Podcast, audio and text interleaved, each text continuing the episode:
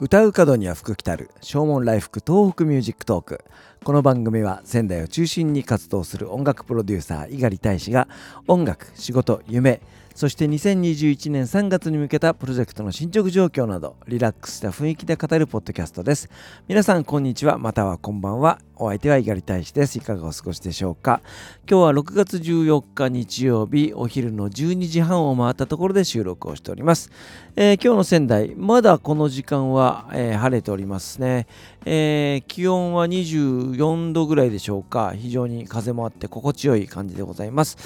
この後3時過ぎから雨が降るような、予報になっておりますけれども、やっぱり梅雨なんだなということをね感じますね。持続化給付金の申請をして、少し経ちますね。まだその後銀行に行ってないので入金されてるかどうか確認はできてないんですけども、それが入金されても生活費に消えるんだろうなというふうには思うんですが、それ以外にも細々と仕事をした分が少しずつお金が入ってまいりまして、仕事にはならないだろうと思っていたものが、仕事になったりしたもんですから、思わぬ、見入りがありました。以前からですね、この番組の中でも自転車が欲しいだの、レコードプレイヤーが欲しいだのみたいなことを言っておりましたけども、それを両方買おうかなというふうに思っておりまして、今はですね、そういった、カタログサイトを見たりとかですね、あとはレコードを買おうかみたいな、スピーカーを新調しようかみたいな、ことも、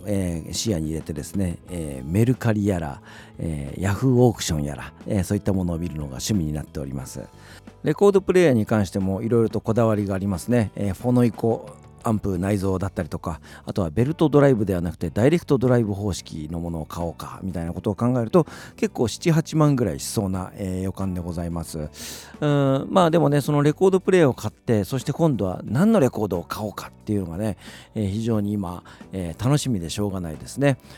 僕は中学校高校時代はずっとレコード、そしてカセットを聴いて、育ってまいりました。お金もないのでレンタルレコード屋さんでレコードを借りてきたものを、カセットにダビングしたりとか、あとは FM ラジオのエアチェックっていうんですか、そういう形で音楽を聴いていたんですけどもね、当時からファンだった例えば佐野元春さんや門松俊樹さん、そういうアーティストのレコードは持ってるんですけども、音楽を仕事にしようっていうふうに思ってから、聴き始めた音楽、AOR や1990年代のフュージョンだったりとか、あとはジャズ、R&B、ソウルミュージック、そういった僕が、音楽的にすごく影響を受けた、音楽はほぼほぼ CD からの情報だったわけですよね。なのでそれらの音楽をもう一度レコードで聴き直したいという、欲求が今あるわけですよね。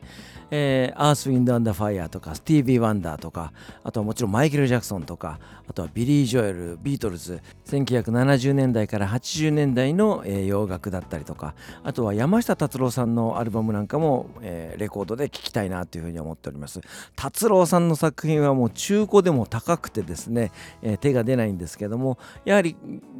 そのレコードを集めるときにお金を出せば買えますけど、それをいかに安く買うかっていうのもまたこれが楽しみになってきますね。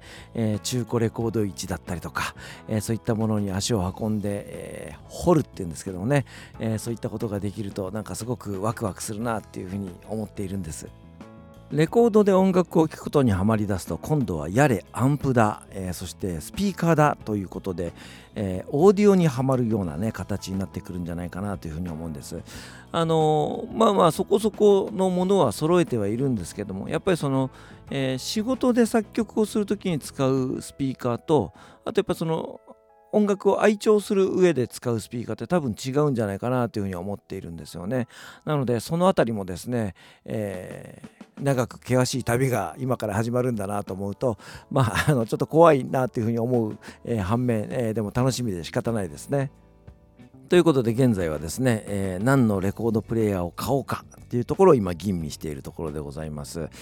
購入したらねまたご報告したいなというふうに思うんですけども、とりあえずは今持ってるレコードを片っ端から聞いてですね、そして、新たにというかもうほとんど中古だと思うんですけどもね、そういったレコードたちを聞き漁る、それを楽しみにしたいなというふうに思っております。もし、ご自宅でですねいらないレコードなどございましたら、もうすべて引き取りますのでね、お声掛けいただければというふうに思います。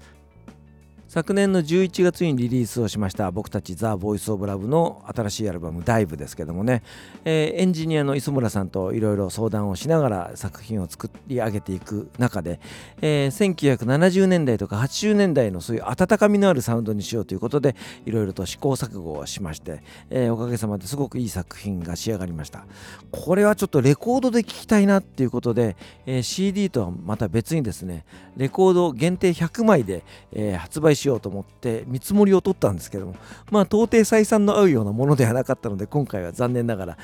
諦めてしまいました。機会があったらね本当に自分たちの作品をアナログ版でリリースをするというよう